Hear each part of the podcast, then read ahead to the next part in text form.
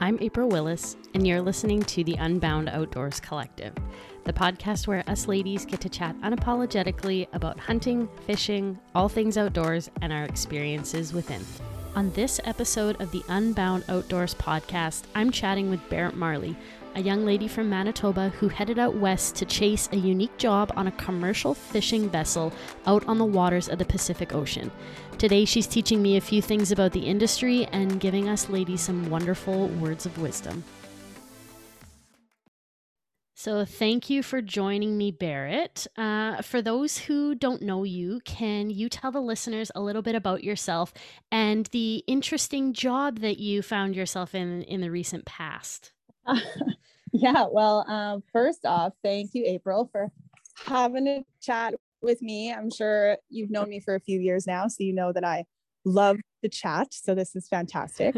um, but for people who don't know me, I am, I've known April for I don't know, I would say about like seven years now. So in those seven years, I've had some wide variety of jobs, but the job we're going to talk about today um, was offshore fishing in the Pacific Ocean for albacore tuna. So that's what we'll talk about today. But it was an interesting job, especially when you're not from the coast and you're just a Manitoba girl and don't know anything. So it was interesting. and you don't know anything about that. Yeah. nope. Um, Barrett, you're not like you're not new to the outdoors in any way. Like you're quite outdoorsy. You do a lot of stuff outside. You do a lot of hiking. You've been into hunting and all that kind of and all that kind of stuff, right? Uh, yeah. I like to. I like to.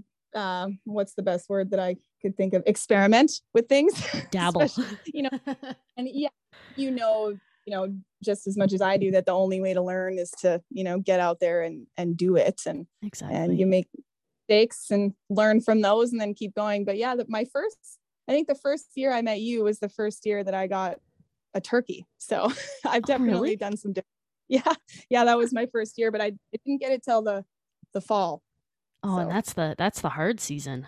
Yeah. I was lucky because I knew, I knew Melissa, right. The turkey girl. So we all kind of, if it wasn't for her, I, I don't think I would have ever got my first turkey, but yeah, no, I love the outdoors. It's one of those things that if you um, well, you know, it's like therapy, right? Mm-hmm. Get out there mm-hmm. and do have fun doing it. That's right. Okay, Barrett, I'll I'll get you into a couple questions here. I know you're on your lunch break, so I'll try not to keep you too too long. I um, looked at my super gave me the okay, so it's all good. oh, good.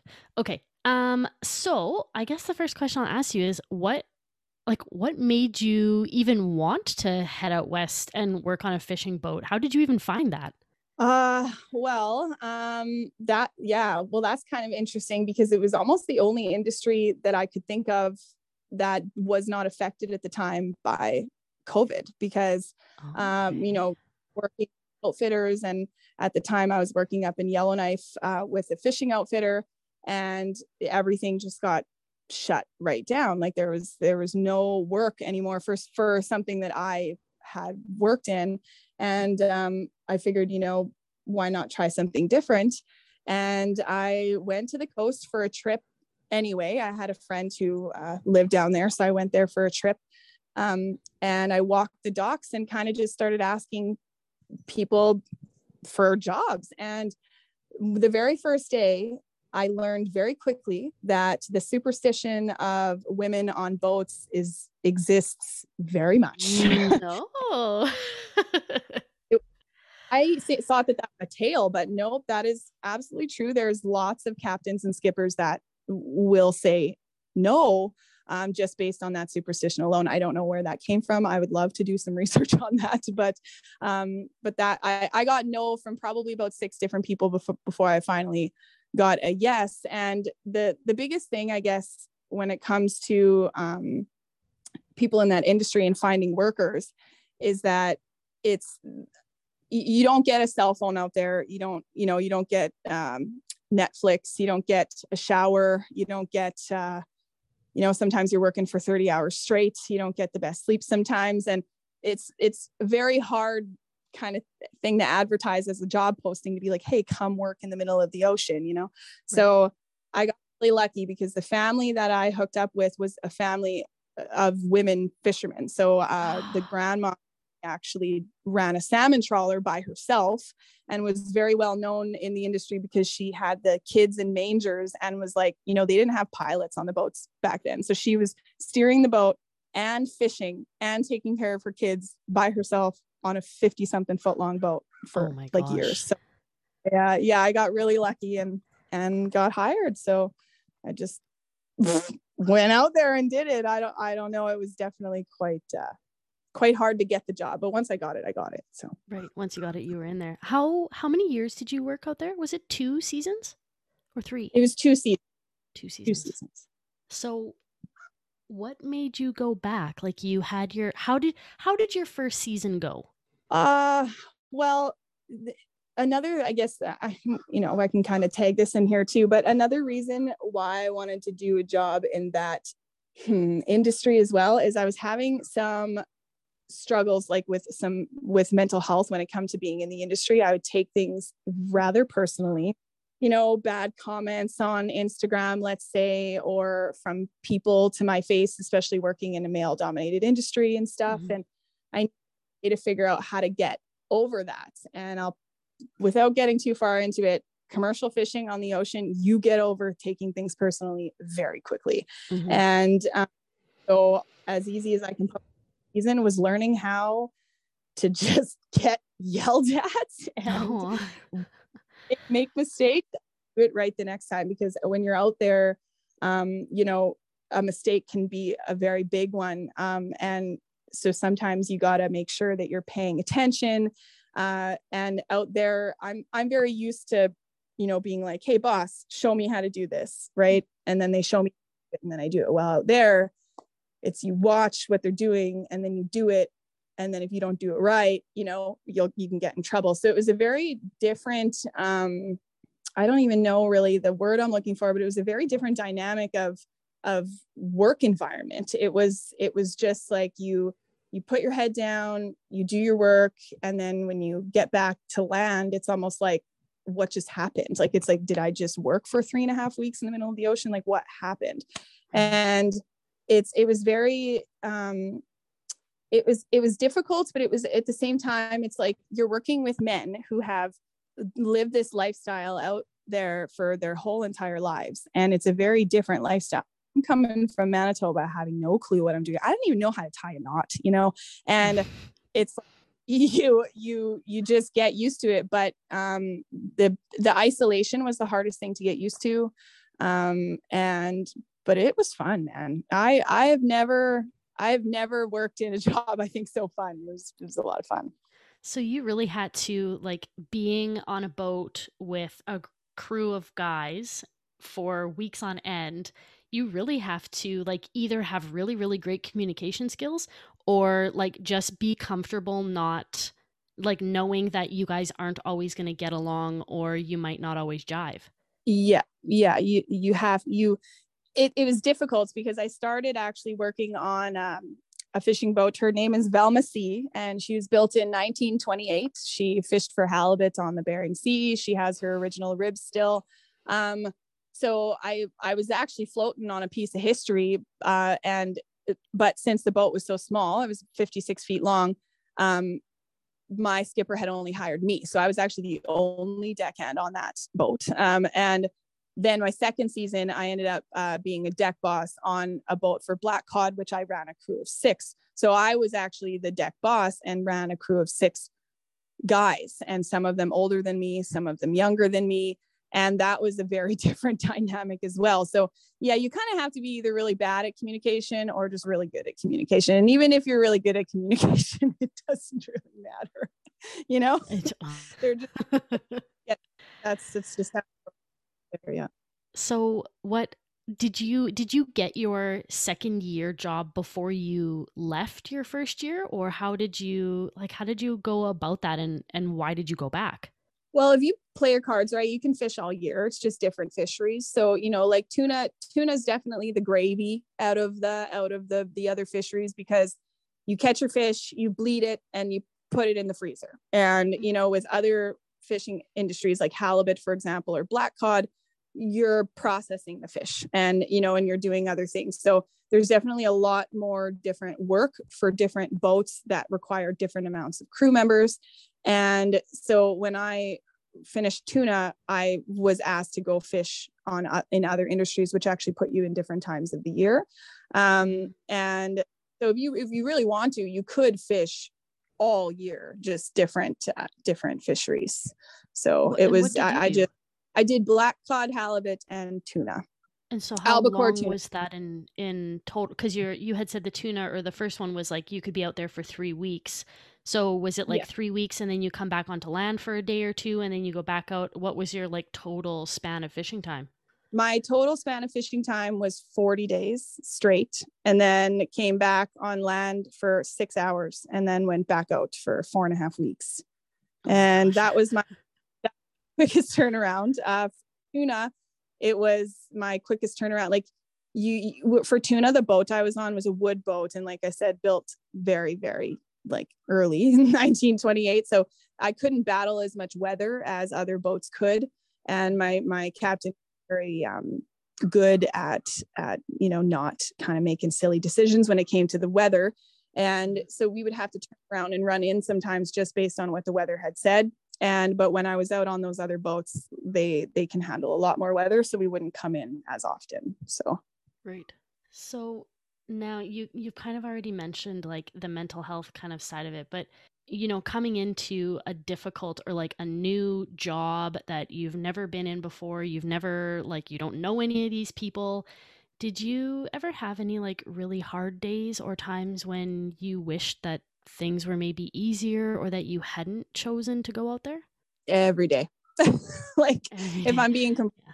I know people are listening to what I'm saying uh, every day. There was a it was you know, well one I I, I turned 30 out there uh and I was you know, it was just meet myself and my skipper and mm. um we catch 300 and something fish that day. So that was nice, but it was you almost get hit with a with a bus and you realize holy moly i'm floating on this piece of wood um, 180 miles out in the middle of the ocean and if i want to go home or if i want to talk to someone i can't do that. And it's and when you you're faced with that reality of of, of those things for a second you kind of get you know holy holy crap like this is this is a re- this is real you know? And it and it definitely was not easy and i had questioned that every day but I also had to learn um, how to be able to to come back from thinking or spiraling down into negative thoughts, which is another reason why I'm well something I've been working towards for a number of years is because I sometimes my mental health would get affected and it would hit me but it's just like hey barrett you know life is still sitting in front of you and you, you gotta you gotta come back. You gotta come back from it. And it taught me how to do that. It taught me how to do that really well because you don't have the choice. You, you can't you can't go go back. Like there's if you did it's it's about a 28 hour run to get back. So i mean you have to tough it out for another 28 hours so right. but well, and if it's just you and and him like if you quit you eh, i guess in the like the hardest way to say this is you let both him and yourself down. Like neither of you neither of you make it through neither of you get the payout in the end. Like that's it. Yep. Yep. That's that's it. So it's and he could find like other people i'm sure but no it would uh if someone here let's put it this way if someone quit on the middle of the ocean your choice is you call the coast guard to come pick you up or you wait and but the mm-hmm. deal is is you get paid anymore right so like the the skipper would do the work and he would fill the freezer but you just sit out floating on that boat you know, and don't get any money out of it or don't get nothing.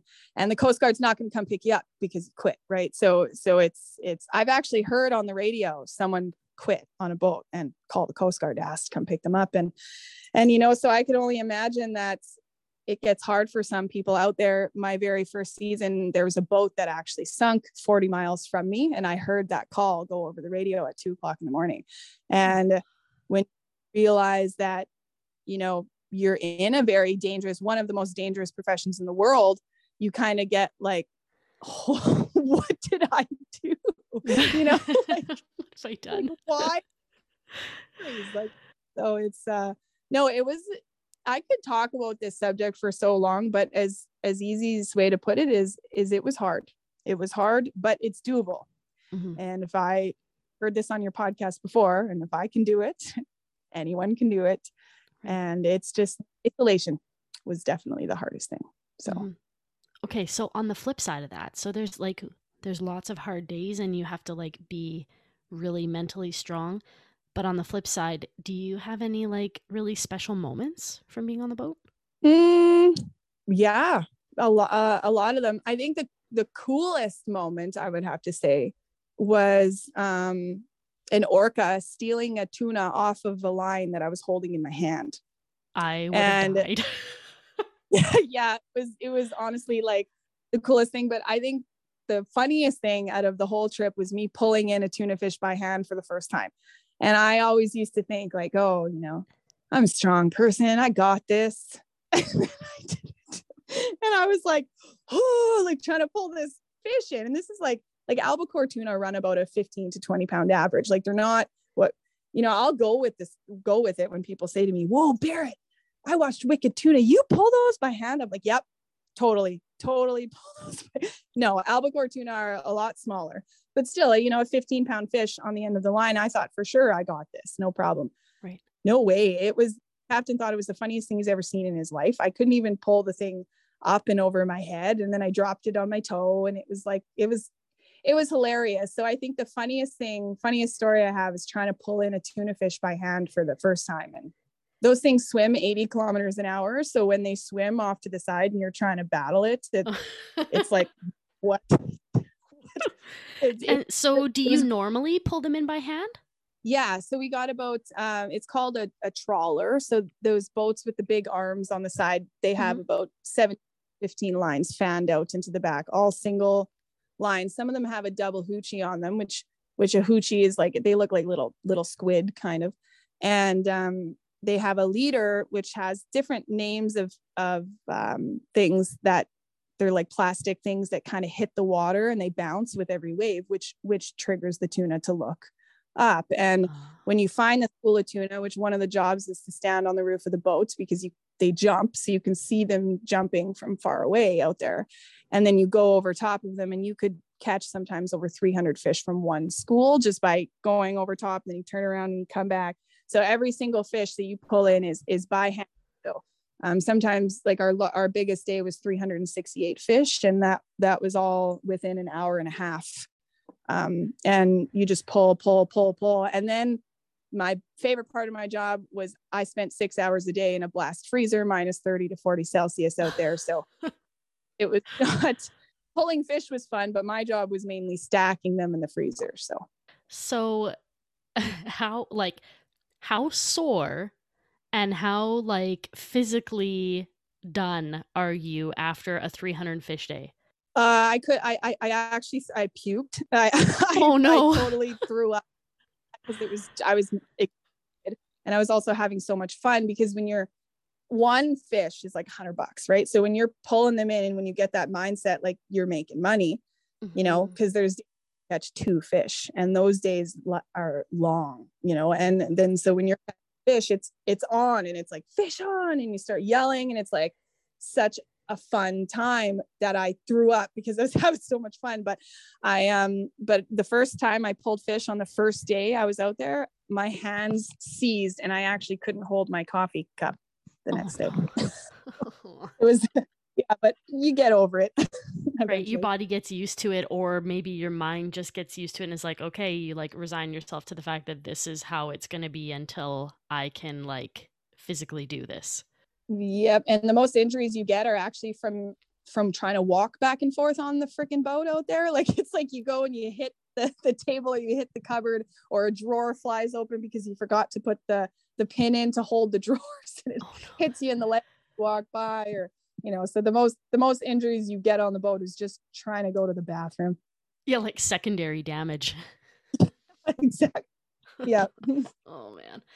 Um so I'm sure that there's going to be a few people listening that maybe don't know much about the commercial fishing industry and I am not sure how in depth you, you know, you've researched or been told, but can you possibly tell us maybe a bit about the conservation side of things, like maybe how quotas are created or how, as a commercial fishing vessel, we can still be sustainable and good to, you know, our fishing and our nature?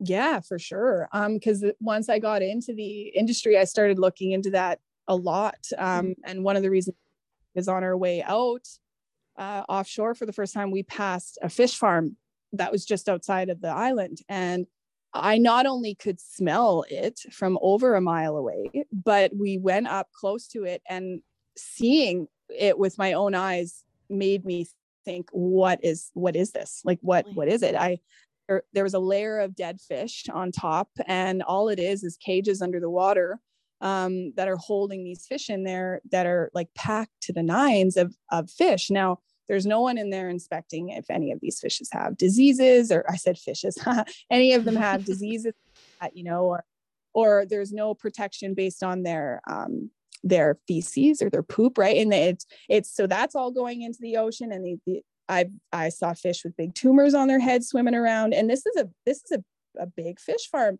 And not only that, the boats that go in there are multi-million dollar machines that go in there and all they are is a big vacuum that sucks them up into their boat and then they just go and push it into some kind of storage unit out on the um, on the coast that that you know processes them and then they put them in the store so when you're looking at an operation that what i worked on is it's the 17 lines in the back of the boat that are being pulled in by hand and you're only catching tuna. Okay. So then if you look at any of these other seiners or draggers, I like to call them ocean destroyers myself, but they're the ones that will just go and drag the bottom, targeting one fish, but by catching 30 other species of fish, right?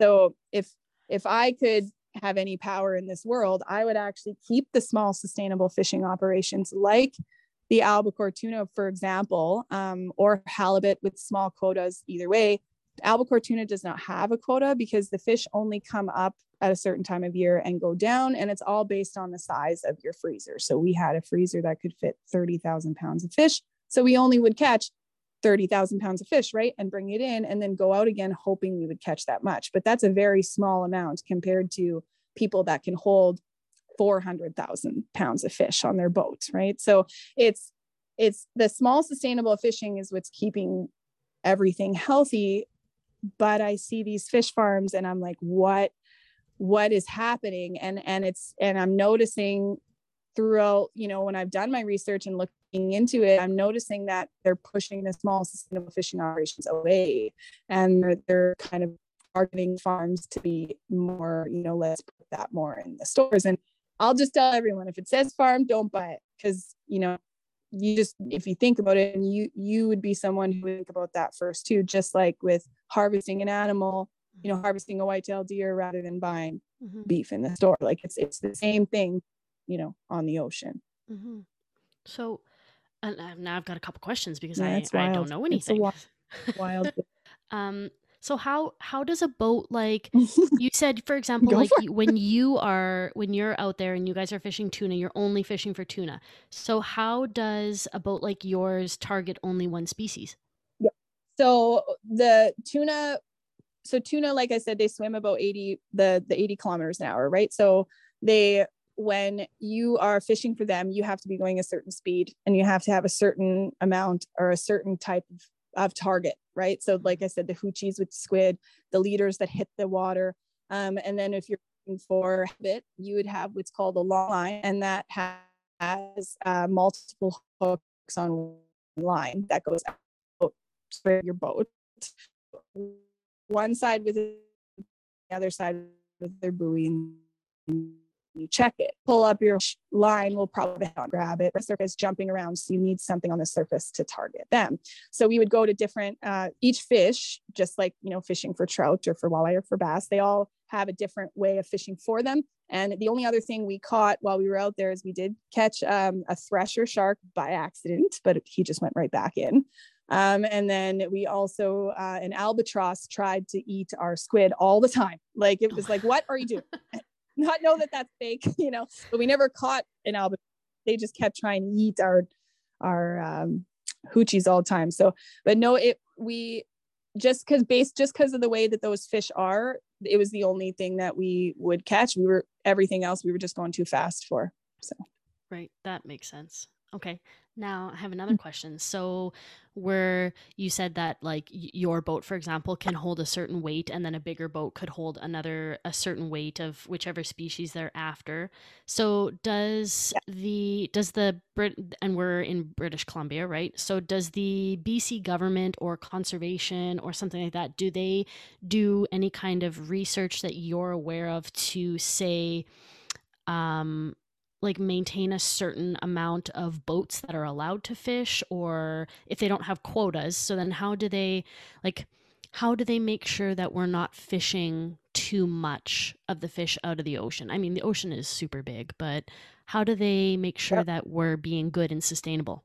Oh that that's a great question and and i don't i of course don't know the concrete answer of it but just based on what i saw when i was working in the industry is so we would sell um, so when we come in we would pull up to um, an area where we would offload. So there would be fish plants in those areas. So i would offload in Ucluelet or port hardy most of the time. And we would offload all of our fish and it would go to a specific buyer. And our buyer bought from san francisco and our fish would go into restaurants where it would be um, cut for sashimi and for sushi, like full fish cut right in front of you. Mm-hmm. And then there's people sell to buyers that go to, for cans of tuna, right? So there's different different buyers for what that fish is going to be used for. Um, so the way that they would know, I think that like fisheries and oceans, for example, would know um, would be if they would look at those plants that we would offload our fish to because they would know that they have all the numbers and they have all the weights because that's where we get a piece of paper that shows us how we get paid. Because when we get paid we don't get paid by hour or anything like that. We get paid after the fish are sold and then the buyer will pay us after. But it seems like with albacore tuna the focus isn't necessarily on them. It seems like the focus has been a lot on the salmon industry on the west coast and for example, the fishermen have actually been fighting for a quota for sea lions because the sea lions are do uh, an insane amount of damage uh, to the not only the salmon industry but also the boats themselves. And then they have been not allowed to be hunted so they're overpopulating the areas. Sometimes some guys can't even get one fish because their net has been completely eaten by sea lions and there's hundreds and hundreds of them in their nets and they they're pulling thousands of dollars of gear and people are getting pulled off of their boat by sea lions and oh, and the um, fishermen have actually now successfully made a quota for sea lions and you're only only if you are, have a if you own a boat and your boat is fishing for salmon uh, which you get quotas for um, you would have be allowed to shoot three sea lions that year but you have to give them to dfo so you like so they're now make it so that there's a hunting season for sea lions now because it's doing having a huge impact on the salmon industry. And the salmon industry is getting overfished. So now their quotas have been shot down to like barely nothing. So the sockeye salmon for example they give you one day to go in there and fish with a little little quota. But for albacore tuna it seems like they're not it's definitely not the main focus. Salmon for sure on the west coast though for mm. sure. So they're obviously seeing a like clearly the orcas and sharks and whoever else is um, hunting sea lions in the water yep. um, are clearly yep. not able to kind of keep up with the amount that are breeding and successfully living. And their and sea lions are I've I thought dogs were smart, but holy smokes, there's actually one sea lion who lives in the Port Hardy Harbor. He's very well known because he jumped on a salmon charter boat who had two big outboards on the back, jumped on it, broke the outboards off the back, and sunk the boat in the harbor because oh he's over 2000. and he just, he has one eye and he's still, and there's signs everywhere when you go in that say, do not interact with the sea lions. Like, do not, because he will, he's grabbed children off of the docks. Like, he's, these animals are very, very smart. And I remember because when you come in to offload your main job after that is you clean the boat like you have to clean everything the freezer the sides of the boat everything and one of my jobs was to get in the skiff and kind of like guide myself around the boat with a wire brush to scrape off like all the green, you know, ring that gets on from, you know, uh, parking in the harbors and stuff or mooring in the harbors. And so I'm scrubbing and scrubbing and scrubbing. And I look underneath me and I see this big black thing just kind of swim underneath me. And I'm like, um, I'm going to get out now. I'm going to get out of the water. I think I'm going to get out of here. yeah, yeah, I wouldn't even care if it was a shark, but a sea lion, I'm like, nope, I'm I'm getting out of I'm getting out of the boat. But yeah, you are not allowed to interact with him. He's like a a very well known and you know, but no one but see where I'm from, and this is gonna sound a little bit, you know, but I I grew up on on a farm where if there was a problem animal, it was taken care of. And I'm not I when I see that this problem animal has been living in this harbor and there's a very there's a dynamic between people who want him to stay and then people who want him to leave. And it's very it's interesting to hear the town talk about this sea lion because it's like he's he's just extremely well known. And and i'm just not used to seeing a problem animal like that just continue to to live his life and and ruin boats. Like i'm right. just like wow he's massive. He looks like an elephant. Oh my gosh. I like i can't even imagine seeing something like he would be the size of like maybe a big bull Oh yeah, for sure. Oh my god. For sure. And he, oh yeah, it's you got it. There's actually a video of him that went uh, viral online, and I'm sure some people will look it up if they hear this. But just type in like sea lion that jumped on boat, and it's probably the same one. So. I think like now that you say that, I do think I've probably seen that because he like crawls onto the back of like a boat and he's massive. Yeah. And it's like a charter boat, like someone that would take you out to go fishing, say for salmon or something for the day, uh-huh. like one of those boats. Yeah. yeah. Yeah. Oh my goodness. That's hilarious. Um, I have a, a couple questions, actually a few. Um, and so there's sort of um like well let me let me rephrase this. I have a couple questions for you and they're kind of like focused more towards the like the ladies and sort of like giving them some information. Now, mm-hmm.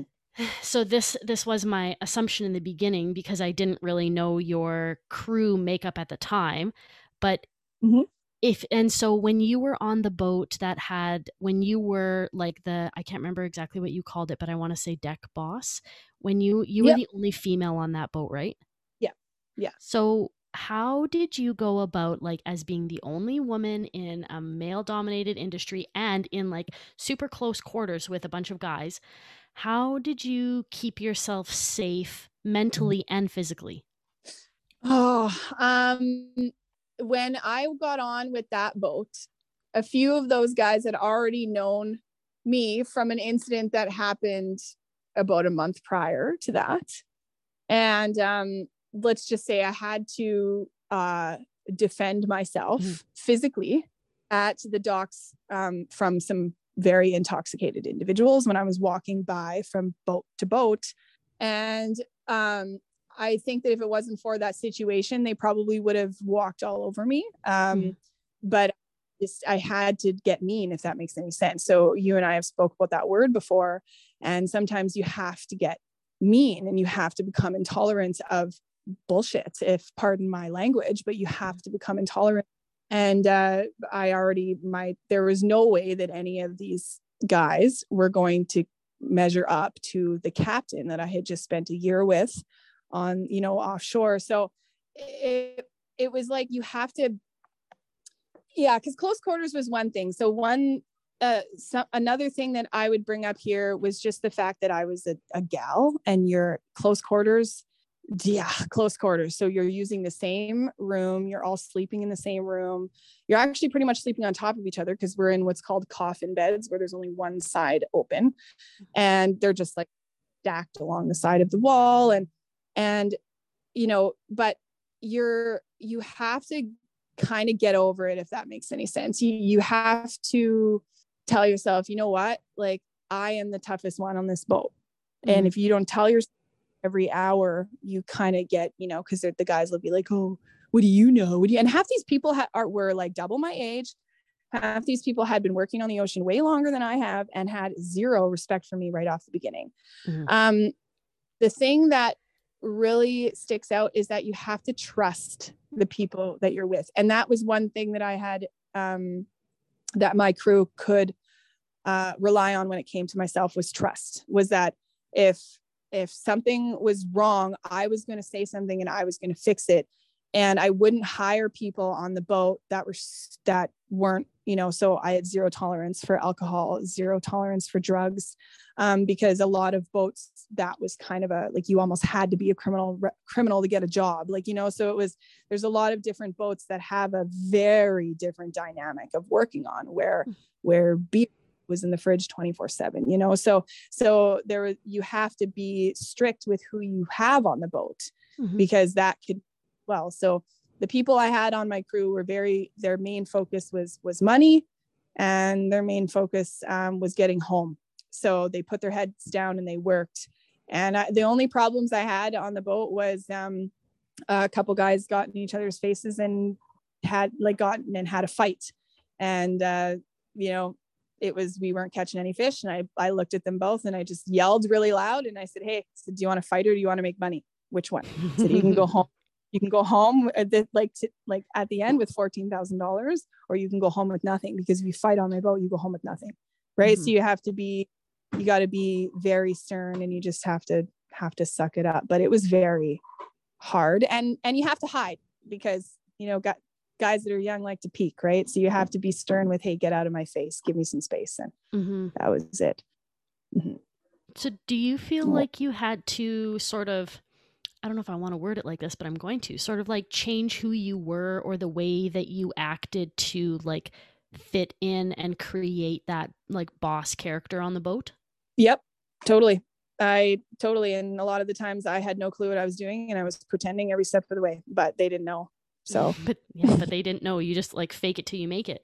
Fake it till you make it. Yeah. And like, and I had, you know, guys step up on me and stuff like that. And it's just, you just gotta, you know, you got to bring it back to what you're there to do. Right. Like it, we're not, it's, we're not there to, to, to, you know, bitch at each other or anything like that. We're not there to do that. We're there to make money and we're there to fish. So, right. you know, you just got to keep of that when you go right. out there and you're there for a long time together so like if we're gonna if we're gonna start this bitching and fighting at the very beginning it's gonna be a real long hitch oh yeah and you, you know how many times i pulled that line where i said it's a long swim back Fine, you know it's a long long swim back you know? It's and and the seasick like you got to be also you got to be you got to care about people as well. Like you got sometimes you got captains out there that really don't care about you know your safety or anything like that right? So you you if you show your crew that you care about them and if you you're looking at them and you can see that they're exhausted and they need to sleep a little bit longer you know then you say okay you don't have to come in until this you know don't start work until this time or whatever. But when you're out there there's no hours and there's no shifts. When the fish are on you work. And right. when the fish are don't. So but you have to you have to just work as yeah you got to be family. And if you're not a family then the first thing that happens is that person's off off the boat. Like it's um it's a pretty you know easy transition when they get to the so they get to the you know half the time i had guys that wouldn't that would text me in the morning and be like oh i got too drunk and i'm not coming in. I'm like well guess what? I guess you'll you know you're going to be puking your brains out because seasickness is real right? So i you just got to be you're a family and um families get mad at each other. Families piss each other off. But mm-hmm. the thing is is they get so that's the main important thing. Right. Do you, what's i feel like there's going to be like i feel like I, there's probably a lot of things but what what do you think is like something that you learned while working there that you felt was super valuable for the rest of your life? Um the well the easiest way to put it is that like um hmm, you know what? This is actually really hard to reiterate into words, but you just start to you you appreciate your your life, you know, like you um you realize that you're you're here to experience things mm-hmm. and, and you're no matter what you're doing in life, stuff's gonna suck and it's gonna be difficult and it's gonna throw you sideways probably you know 30,000 times a month right? But no matter what you do though you come out of it at the end of it being who you are. And and there's no right or wrong or or you know left or right. It's you and live your life. And one thing that I learned being out there that you know you are so small compared to this world full of things to just be like looking at life and enjoying it right so you like uh, one thing i took from from commercial fishing and working in a very difficult industry in general was just appreciating me as a person and that i have a life to live mm-hmm. and i'm i just need to be grateful for it that's mm-hmm. that took from that and the other thing i took from that is women can do flipping anything that's the other thing i took from that we literally do anything Right. Anything. I feel like um from when I first met you, Barrett, to now, after you've been on the ocean and that job, commercial fishing, you are a very different person in a very good way. And and it's very um, easy to see. And like conversations with you are different now. And you know even just like i know we don't see each other a lot but our but interactions are are very different in a very good way well, I could say likewise. One of the first things I was going to say Paul today was that, like, you know, good job for all the accomplishments that you have done in the past. Like, wow, you know, world championships, like that's that's cool. Team Canada, you know, like we have both have grown in so many ways, and and even Melissa and everyone there, and even this podcast that you're doing is awesome because women you know, yes, of course, I love to talk about the guys too, but women, we need each other sometimes to just say, hey, you know, don't listen to to what they're saying to you. Mm-hmm. Don't don't listen. You you can do it. And you're the only person that needs to tell yourself that you can do it too.